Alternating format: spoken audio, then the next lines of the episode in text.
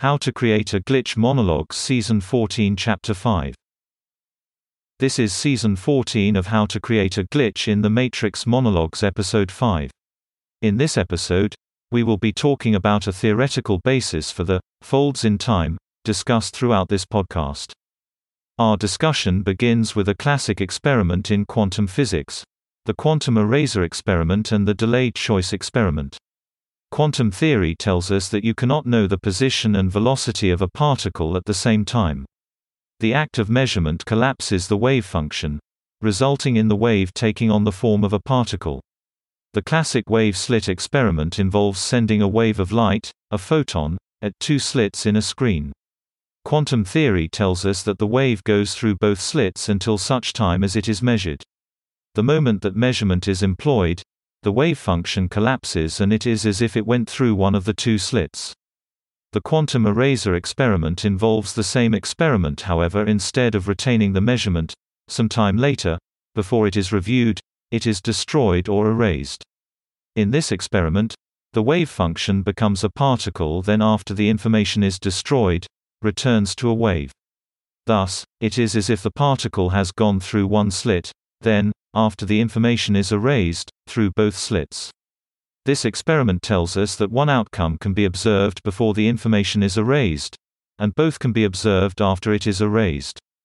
Now, this experiment is important because it shows us that the same principles could reveal an outcome of a chance event to an observer, as the measuring device, and then, once that information is lost, both chance possibilities could have occurred.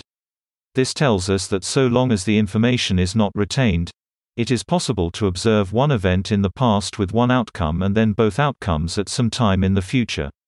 This is precisely the type of principle which could form a basis for the folds in time I describe in this podcast.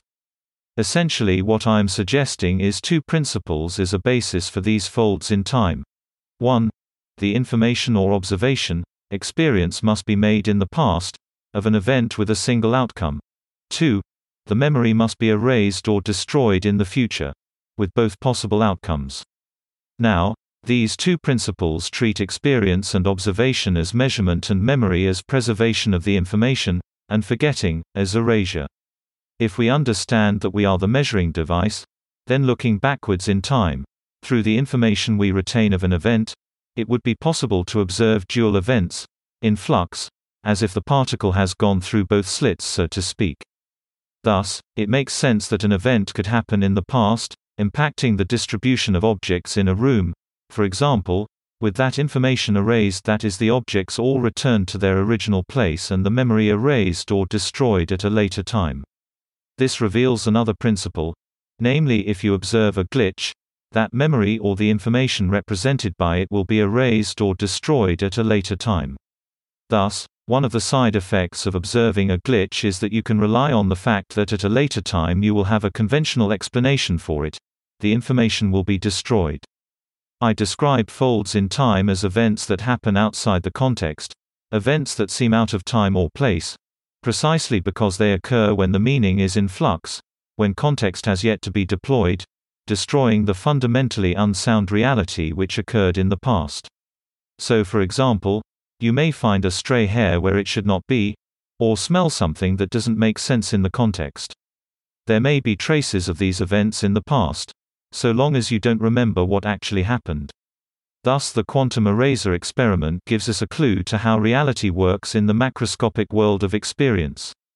Thus, it makes sense that our reality can be consensual, with a kind of reality in flux, between our involvement, between our observation, a kind of dual, or infinite, multiplicity. That's the end of the podcast for today. If you enjoyed it, please like, comment, and subscribe.